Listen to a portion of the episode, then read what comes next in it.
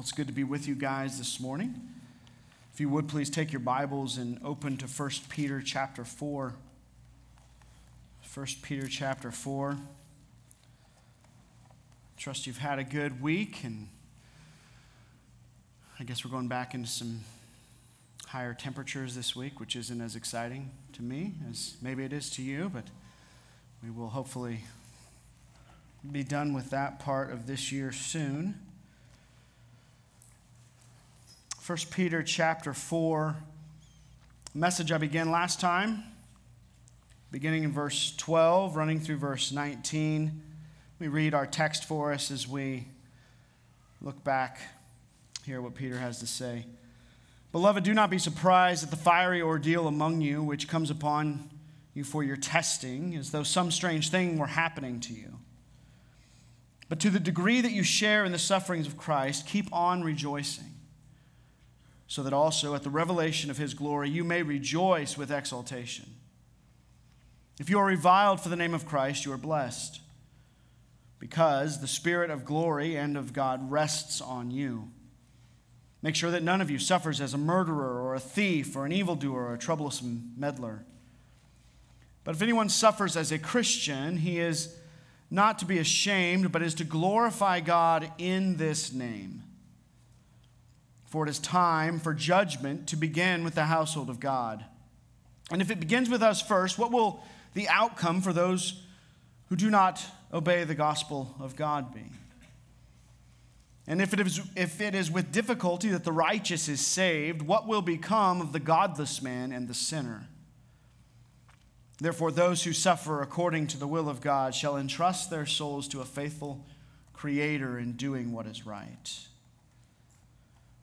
As we get back into our text that we began last time, I found this statement regarding suffering by Robert Murray M'Cheyne to be most compelling. He said this Some believers are very surprised when they are called to suffer. They thought that they would do some great thing for God, but all God permits them to do is to suffer. Just suppose you could speak with those who have gone before to be with the Lord Everyone has a different story, yet everyone has a tale of suffering.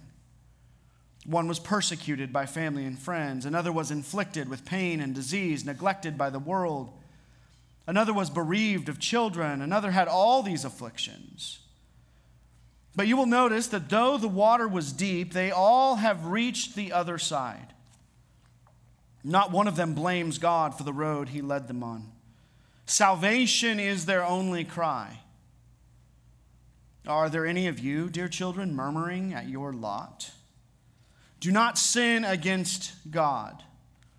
This is the way God leads all his redeemed ones. It's true, isn't it? Suffering is the way that God leads all his redeemed ones. Why? For their good and for his glory. And we will see that as we continue to work through this text and the message that we began last time entitled Suffer Well for Christ. This suffering in our text that we're talking about, that we're thinking through, is specifically linked to persecution. The believers that Peter was writing to were in the midst of the various stages of persecution. Some were being mocked and ridiculed by family and friends and others who were around them. Others were being slandered and reviled. Others were being mistreated violently at times, and some were even knocking at death's door. And so Peter wants to encourage them to live in a way that pleases Christ in the midst of this difficulty. And in verses 12 through 19 of this text, he gives us three pastoral insights regarding suffering for Christ, which challenge believers to stand firm in the midst of distress. And last time you remember, we looked at the first insight there in verses 12 and 13, which was this the right response to suffering. The right response to suffering. Uh, the right response believers are to have in the midst of suffering, you remember, has two aspects. Uh, the first was to to not be surprised at the suffering, to not be shocked, to, to not become anxious and sinful as we consider the difficulty that we might find ourselves in. But rather, we are to continually rejoice, which was the second aspect. Our joy in, as believers is grounded in the truth that, that God is sovereign and that, that He is good. And that one day, as His children, we will rejoice forever with our Lord when He comes to make all things right. And as we anticipate that eternal joy, when sin and suffering will be no more, and when Christ will crush his enemies beneath his feet, we are to fight for relentless joy now in the midst of the suffering that we encounter here. And as Peter pointed out, it is this joy, this joy in the suffering here, in the suffering now, that marks true, genuine believers. And it gives evidence that the future eternal joy awaits them.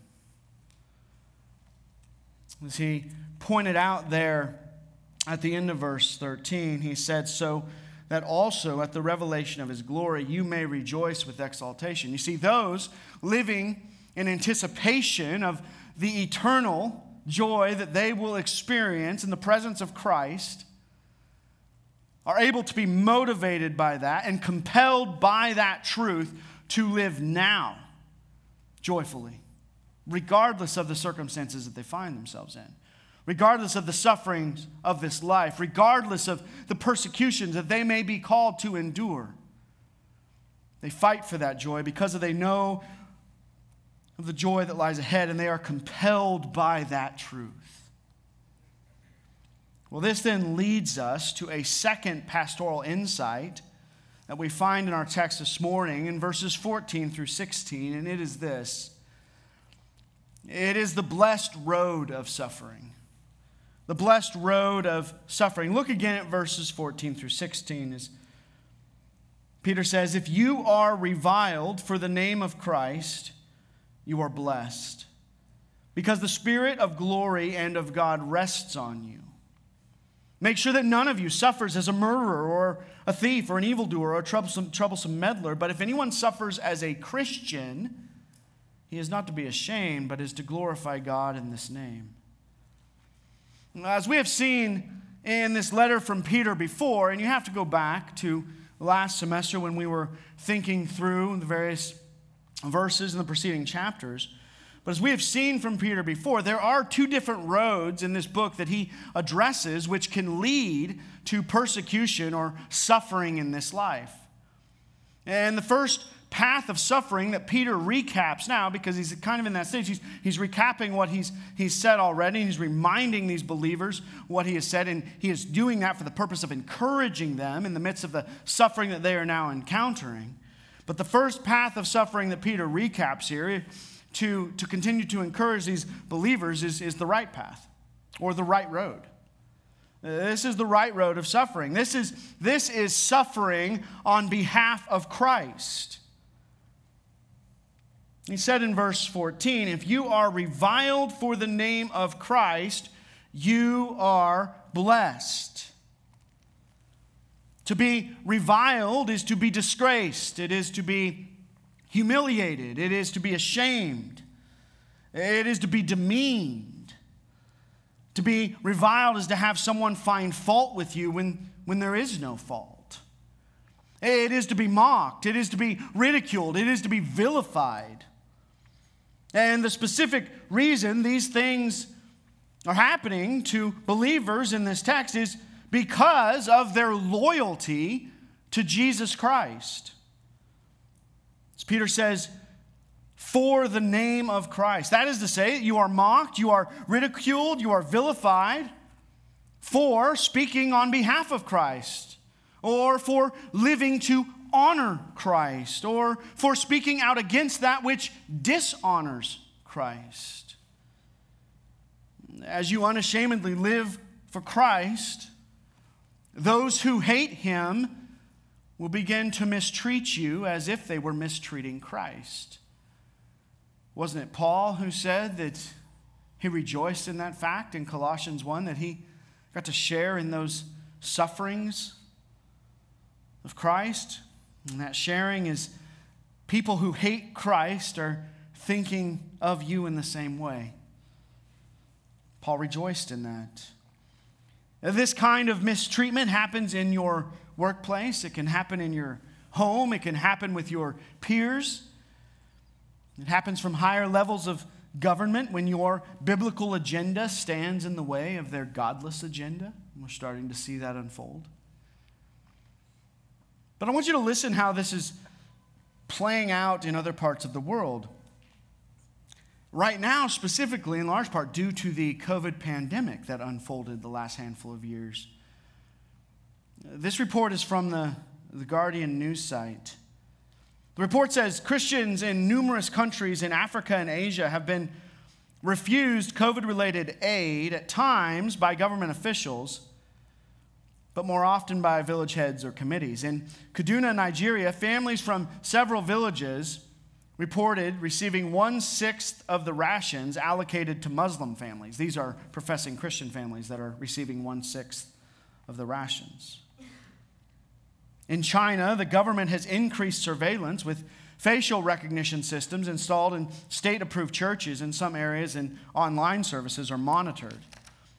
The government's campaign to sinicize, that means to bring under Chinese influence, to sinicize Christianity has meant crosses and other Christian imagery have been replaced with pictures by President Xi Jinping and the national flags and communist officials selecting church leaders, the report says. In India, the Hindu nationalist government has fostered a climate in which attacks and harassment of Christians and Muslims have, in, have increased. Foreign funding of Christian run hospitals, schools, and church organizations has been blocked. Across sub Saharan Africa, Christians have faced 30% higher levels of violence than last year at the hands of Islamic militant groups who took advantage of lockdowns and governments weakened by the crisis, the report says.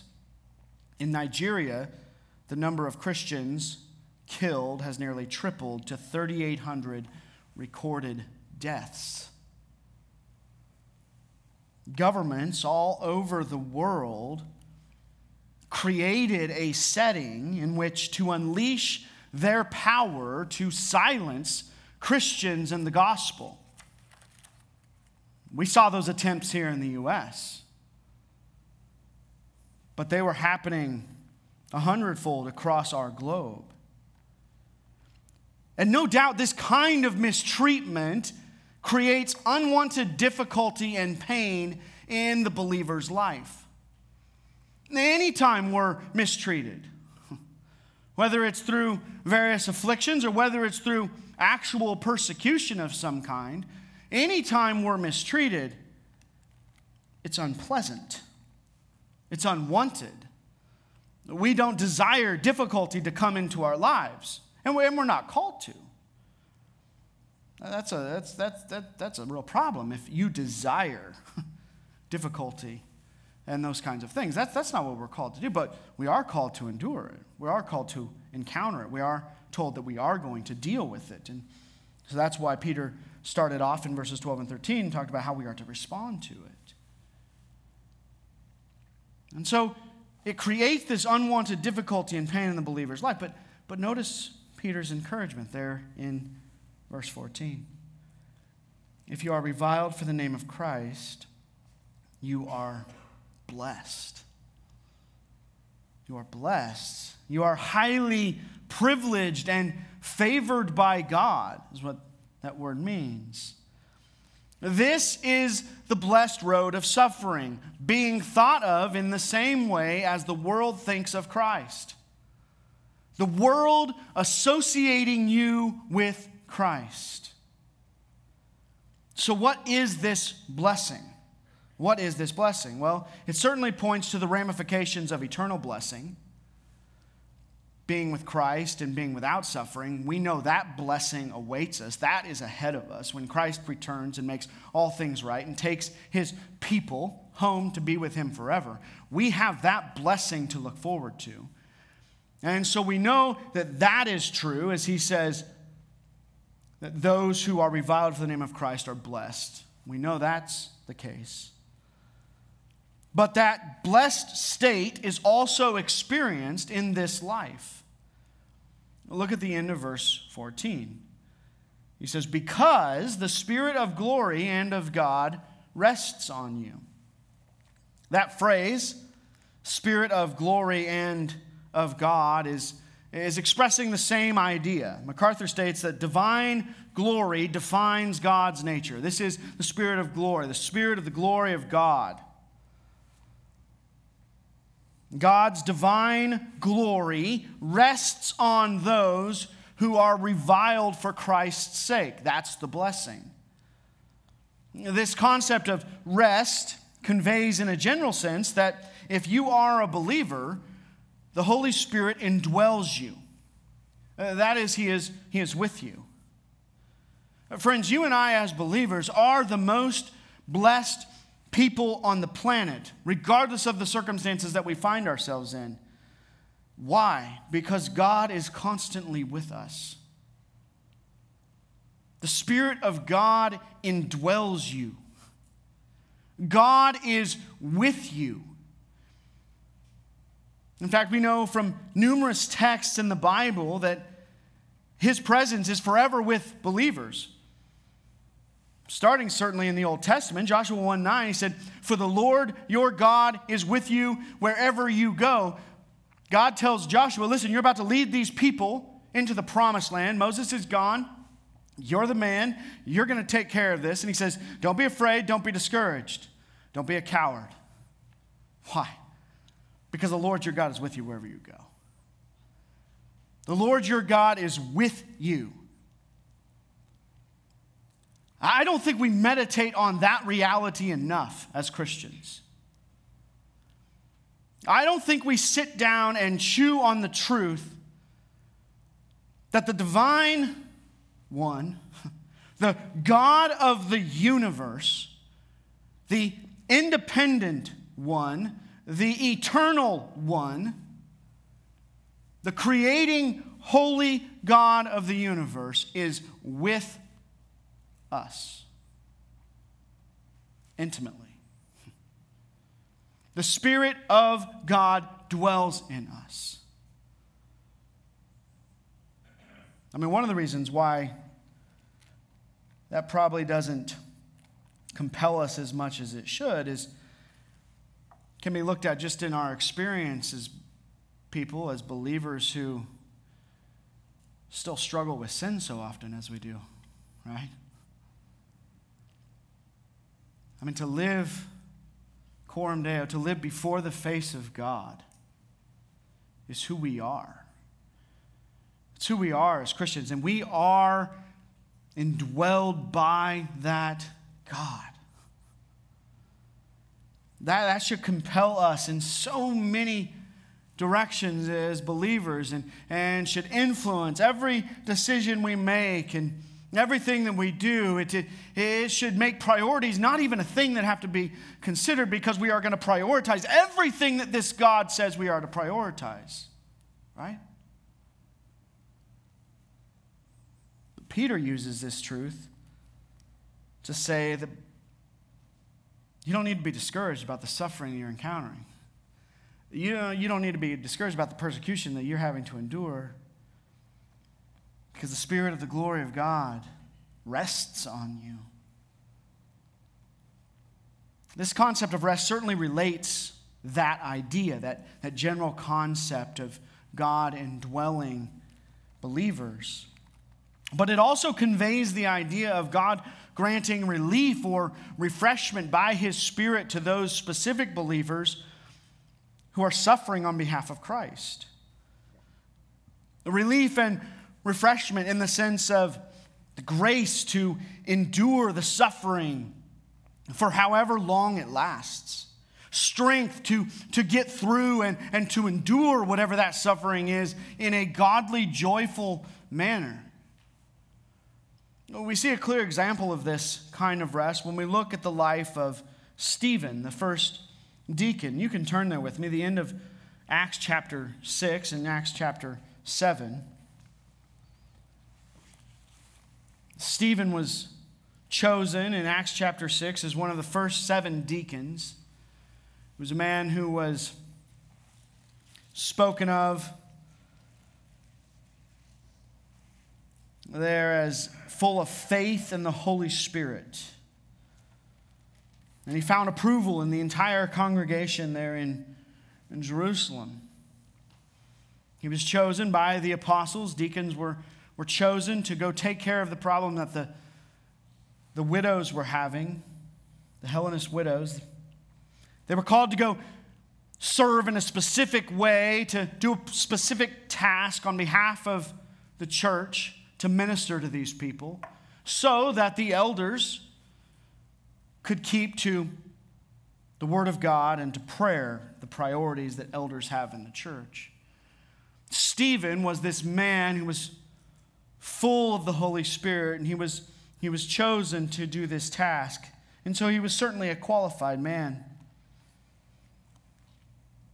And he was a preacher nonetheless. It says there, you look at the end of verse, end of chapter 6, verse 15. Stephen's about to speak. And fixing their gaze on him, all were sitting in the council saw his face like the face of an angel. Stephen's about to give an account concerning Christ, concerning the gospel. The high priest said, Are these things so? And he said, Hear me, brethren and fathers. The God of glory appeared to our father Abraham, and he was in Mesopotamia before he lived in Haran. And he then goes through the Old Testament account, the Old Testament fathers, and gets to the point where he relates the gospel of Christ to these religious leaders. And he works through the various accounts there in the Old Testament, talking through Abraham and then through Moses, speaking about the tabernacle. He gets to verse 51, and he turns to these men. He says, You men who are stiff necked and uncircumcised in heart and ears are always resisting the Holy Spirit.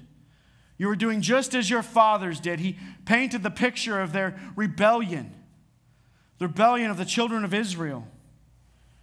He said, You're just like them. Which one of the prophets did your fathers not persecute? They killed those who had previously announced the coming of the righteous one, whose betrayers and murderers you have now become. You who received the laws ordained by angels and yet did not keep it. And so he turns to them and he indicts them on these counts. And now, when they heard this, they weren't very happy. It says they were cut to the quick. It's interesting, interesting language. It's the same language that's used when Peter preaches, I believe it's in Acts chapter 2 on the day of Pentecost, and like 3,000 souls are saved. They were cut to the quick, and, and that meant that they responded to the gospel. The Holy Spirit had cut them to the quick. Here they were responded, I mean, they were cut to the quick in the sense that, that they were, they knew exactly what Stephen was saying. They felt the indictment that he was bringing upon them. And they were angry. It wasn't a response of repentance and faith. It says they began gnashing their teeth at him. But being full of the Holy Spirit. And here's where it gets back to that concept of rest that I think Stephen illustrates so well. He gazed intently into heaven, saw the glory of God, and Jesus standing at the right hand of God, and he said, Behold, I see the heavens open and the Son of Man standing at the right hand of God. God gave him a vision of Christ there as he is about to endure intense suffering to the point of death. And they cried out with a loud voice and covered their ears and rushed at him with one impulse. They were really, really angry. When they had driven him out of the city, they began stoning him. The witnesses laid aside their robes at the young man named Saul. They went on stoning Stephen. He called out on the Lord and said, Lord Jesus, receive my spirit. And then Falling on his knees, he cried out in a loud voice, Lord, do not hold this sin against them. Having this, he fell asleep. He died. So when Peter's talking about this, this rest, we see that played out in the life of Stephen, do we not? He preaches this message, this very convicting message to these religious leaders in Jerusalem. It angers them to the point where they take him outside the city and they, they kill him. And as that process is unfolding, I don't know how you would be in that process, but it would probably be a bit terrifying to be being dragged out of the city, knowing that there's only one purpose that's happening, and they're about to kill you. So then we're going to kill you inside the city. And it says that being full of the Holy Spirit, he gazed into heaven and saw the glory of God. He was being refreshed in that moment. He, he, was, he was being rested upon in the sense that Peter is speaking of by God here in this text. He was given the strength to endure. You notice his demeanor at the end of chapter 7. He didn't get angry, he didn't begin reviling his persecutors. When they threw a stone at him, he didn't, I'm sure he was tied up, so he probably couldn't do it, but he didn't throw a stone back. Wasn't screaming at them. I said, Father, forgive them, just like Christ. Just like Christ did on the cross as he was hanging there about to give his last breath. He said, Father, forgive them, for they don't know what they're doing. Stephen, in the same vein as our Lord, did the exact same thing. That's, that's this refreshment that Peter is speaking of. Saying, You are blessed. You have the ability to endure whatever that suffering may be. Whether it's like Stephen and you're being dragged outside the city in stone, which that's not going to happen in our day, most likely, but whether you're persecuted violently or even to the point of death, as many across our world are, whether you're reviled in the workplace or in your home, God, because you are being reviled for the sake of his Son, allows his glory to rest upon you, to endure it to stay the course, to stay focused with your eyes fixed on Christ. That's what he's talking about. Strength to get through and to endure in a godly, joyful manner. Whether it is being slandered or treated with hostility, or even if it standing firm in your faith leads to death, the right road of suffering persecution comes with God's blessing. But notice there in verse 15 the contrast as he commands believers not to suffer for wrongdoing and not to think that suffering for wrongdoing brings any kind of blessing from God. Look at verse 15. So just a direct contrast. Make sure then that none of you suffers as a murderer or as a thief or an evildoer or a troublesome meddler. Believers are not to find joy in or expect blessing from suffering as a murderer, one who kills another for a non justified reason, or a thief, one who steals stuff, or as an evildoer, that is just a, a criminal, various acts of rebellion, or as a troublesome meddler. This is someone who meddles in other people's affairs and suffers for not minding their own business. Just a side note here. It's interesting that he throws that in there because I think sometimes we start getting mixed up with people. All of a sudden, we're suffering because of it. Don't create trouble that's not yours. Don't, don't get mixed up in business that's not yours. That, that's what it means to be a troublesome meddler. We, we create sometimes our own suffering, our own antagonism from others because we get mixed up in business that's not ours. It's just interesting that Peter throws that in there with murderer, thief, criminals, or a troublesome meddler. Don't create trouble that's not yours. If you do so and you suffer for it, don't consider yourself blessed, but consider yourself foolish and deserving whatever suffering you receive. There's a lesson to be learned in, in its own right in that text, but but what he's saying is suffering that is deserved is not what Peter is encouraging here. Again, over and over, we hear illustrations of this kind of thing, but if you're driving down the highway 90 miles an hour on the 114, the cop pulls out and pulls you over and gives you a big ticket, maybe takes your license, you don't go home and say, oh, suffer for Christ.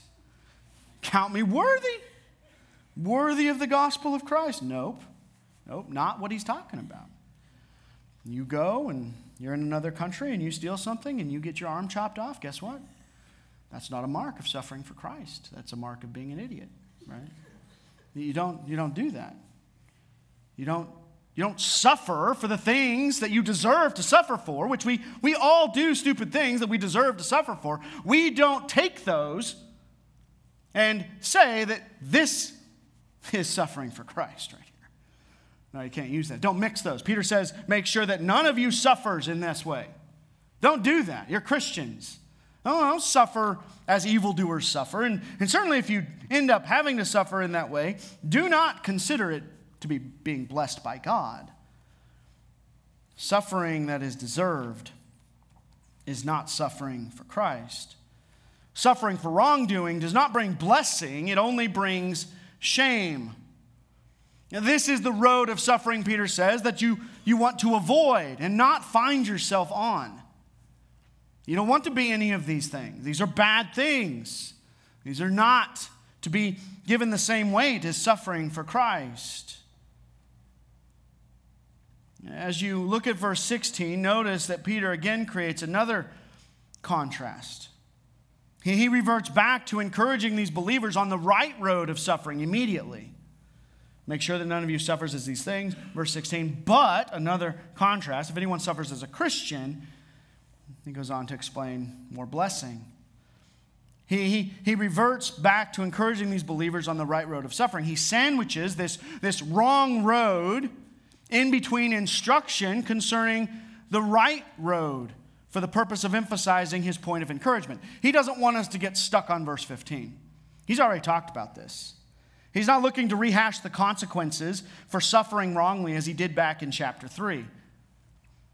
Rather, what he wants to do is stick that right in the middle here to focus, to help our focus to remain on the blessing that it is to suffer for Christ's sake. And so he just uses that as a contrast. Not this kind of suffering, but this kind of suffering. So he states it, then he contrasts it, then he goes back to what he previously stated.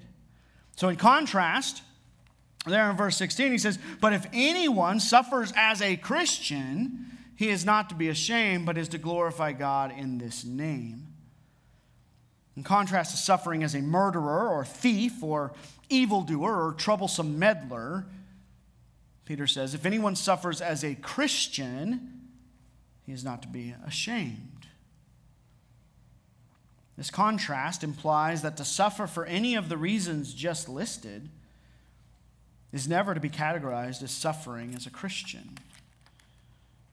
It's interesting here. The term Christian used by Peter is the only the third time in the New Testament this word is used, and it's actually the final time in the New Testament this word is used. What he's saying is if anyone suffers as a, as a member of the Christ party, you go to a restaurant and you have the last name of whoever you're with, party of, we go with my family, like my whole extended family, it's a party of 30. And Ragsdale party of 30, or whoever it may be. He's saying if anyone suffers as a member of the Christ party, he's speaking of those who are marked by being close associates with Christ. He uses this term, Christian, to draw the specific connection of their suffering to being followers of Christ. Because, you know, he could use the word believer, which still tells us it's someone who who's associated with Christ. But this term Christian, this, some people have translated like little Christ. It's, it's more of the idea, more of the concept of this Christ follower, of being a member of this Christ party. We are with Christ. We are loyal to Christ. Where Christ goes, we go. So that's why Peter implies this term here, because the suffering that he's talking about, that, that we are to receive blessing from, this, this suffering he's going to talk about in verse 16 that we are not to be ashamed of, this kind of blessing is for those who are with Christ, loyal to Christ. He really wants to emphasize that point. According to the commentator Hiebert, associating believers by the name Christian with our Lord, that is connecting them with the term Christ instead of the specific his specific name Jesus. He says this it says it effectively differentiated the followers of this religious movement from the Jews as well as the pagans around them. Christ was the Messiah, right? It's the New Testament name for Messiah. It's the, delegate, the, de- the designation, rather, of, of Christ. He was the Messiah. He is the Messiah. He is this one who has come. And so that term Christian differentiated these, these actual followers of Christ from all of the other religious people. And that's what Peter wanted to point out here. And, and it's interesting and helpful, I think, for us to understand that.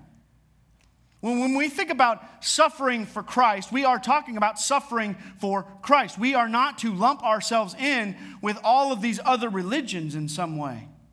That, oh, religious persecution. No, I mean, there are these good organizations who are, who are getting data on that stuff and stopping a lot of that stuff because persecution for any of those things isn't good. But, but when we think about suffering, we don't want to lump ourselves in with this world of religious persecution when in fact it's, we're suffering because we follow Christ. Follow Christ. We are associated with Christ. And he says there in verse 16 that they are not to be ashamed. A Christian is not to be ashamed of their connection to Christ like one who is caught doing the things mentioned in verse 15. Those people need to be ashamed. And so if you get caught doing those things, you should be ashamed. If you get caught breaking any kind of laws and those kinds of things, you should be ashamed. Your suffering is deserved. But he's saying, in contrast to that, those who suffer as a Christian are not to be ashamed in that same way. Now, why does he say it like that? Well, to be a Christian in Peter's day, as it is becoming in our day, it, was considered evil by those who approached Christ and his message. You think of the Apostle Paul, right? When he was persecuting Christians, why was he doing that? Because he was zealous for God. He just had a misunderstanding of God. He wasn't worshiping the right God. He, he was zealous in his religion. And so when he looked at this group, this, this total countercultural group at that time who, who stepped away from this, all this Jewish system of religion, and now they were following this person, Jesus, for them, they were like, no, this is evil. This is wrong. You're, you're walking away from the God of the Old Testament. That's how they felt. That's how they operated. And so they considered Christians, these Christ followers, to be evil. And that's why, that's why Peter says it like this. That's why he says they aren't to be ashamed. In the same way that those other real evil actions of verse 15 make a person ashamed. Because the people of that day, the religious people, were considering being a Christian the same as being a murderer, the same as being a thief, the same as being a, an evildoer, those kinds of things. And Peter says, No. No, no, you don't need to be ashamed about that. These were the same people that were bringing persecution upon these believers. Peter says Christians are not to be ashamed if they are accused of following Christ and thus designated as evil. Don't be ashamed because it would be easy to do that. As you're persecuted, you can find shame in those things. He says, don't. They have nothing to be ashamed of. So, whenever the opportunity comes for us to receive any kind of persecution, we, we are never to be ashamed. Why? Well, consider who Christ is. Christ is the glorious King of the universe who will rule the world with perfect righteousness and justice. That's who we're associating, ourselves, associating ourselves with. We're, we're not associating ourselves with any person on this planet who is temporal, even if they hold the highest position in the world. That temporary position is going to eventually go away. Now, we are associating ourselves, we are being loyal to the eternal King. Why would we ever be ashamed of that? Why would we ever be ashamed of that in front of our peers and in front of those people who mock us? Everything they're worshiping, the foundation of their lives is temporal and is going to be judged and dealt with and done away with and will never last. The person that you worship, the person that you're loyal to, that you're associated with, that they're mocking you because you're associated with, he's the eternal king of the universe who suffered in your stead, in your place, taking your sin upon you, upon himself on the cross. That's who you are associating yourself with. That's who you are following. Why in the world would we ever be ashamed of him? Peter says, Don't be ashamed, though he is the enemy of our culture. He is our closest friend, and he is the reigning, sovereign Lord of this universe. Friends, never be ashamed of Christ. Never be ashamed of Christ. Christian, though you and I may be, mistra- may be treated like troublemakers in our society, we are not to back away in cowardice from our loyalty to Christ in the midst of persecution. Notice Peter says believers are not to be ashamed, but rather they are to glorify God in this name. Instead of cowardice and shame, friends, you and I who are in Christ are to praise God that we are privileged to bear the name of Christ and that we are privileged to be counted worthy to suffer for that name. We place a lot of stock in names, don't we? And we always have. Names mean something. They are chosen with careful thought and precision for the most part. I say for the most part because some names that are given you, you have questions about. And you wonder what kind of thinking went into that. I won't tell you how we came up with the names of our children, but we probably could have given a little more thinking, but we love their names. But, but for the most part, when a name is given to a person, it means something. And as much as it means something in our day, it meant much more, much more in the culture that, that Peter was ministering to in that day. It was their whole identity was wrapped up in the name that they had. This is why to shame the family name in, in many cultures has dire consequences. In places like Asia and India, especially people coming out of like Muslim homes and those kinds of things, you hear of stories of people coming to Christ out of those homes, and they're considered to have shamed the family name, and they are removed from that family. We place a lot of stock in names. We value names. You are proud in some way, maybe not a lot of way, but in some way you are proud of the family name that you bear. It's how you're known. I like to ask a person their first name, but I also like to ask a person their last name. That's how they are associated. I'm trying to think if I know the family in some way, because that's how we think. This, this name, it gives you a sense of security and, and belonging. You belong to this family. Christian, there is no other name that you bear or are associated with or could ever be associated with that even compares to bearing the name of Christ as one of his followers. You realize that?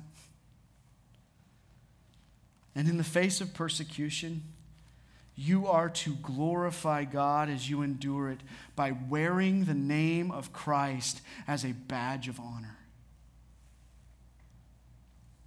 To suffer for Christ's sake, bearing his name, is to walk down the right road of suffering.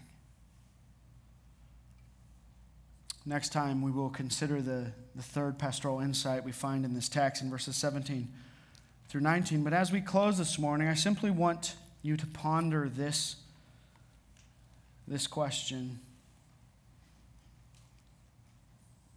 As aspects of persecution arise in your life, or as you deal with various degrees of suffering that are not self imposed, so not the speeding ticket or jail time or anything like that. The question is this Are you ashamed to bear the name of Christ? Or do you wear his name like a badge of honor?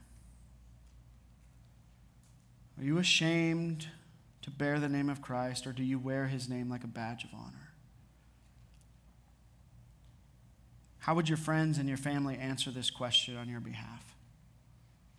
Those people closest to you. Would they verify if you said, Yep, I wear the name of Christ like a, like a badge of honor? I'm a follower of His. People know that. I'm associated with Him. I'll bear whatever, whatever comes because of Him. Or would they say, Meh, maybe not? It's an interesting question, I think. Is Christ more glorious to you and thus far outweigh any difficulty that this life brings, including suffering for his sake? Do you see Christ for who he is? Do you dwell on the person of Jesus Christ? Do you worship him for who he is as the great God man, the eternal God man? who came and lived a perfect righteous life and died sacrificial death on behalf of all those who would come to him.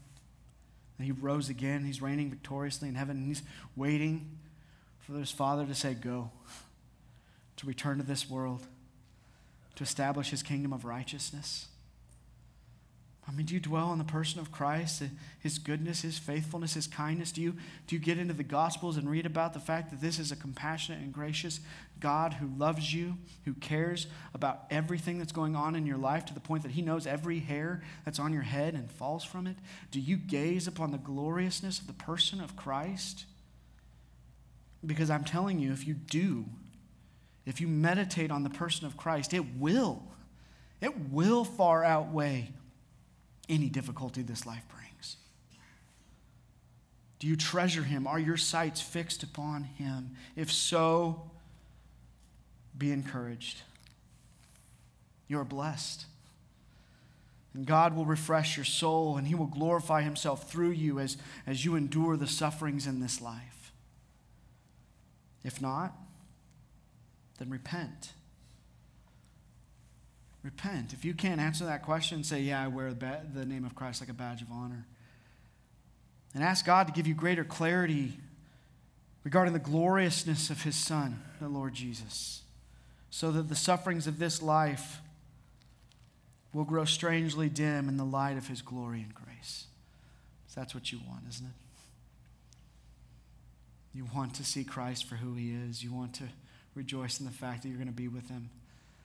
You want the sufferings of this life, as difficult as they may be, to just continue to fade away because you are fixated upon the Savior. Let's pray. Lord, thank you. Thank you for your word. Thank you for the truth of this text. Father, may we be counted blessed.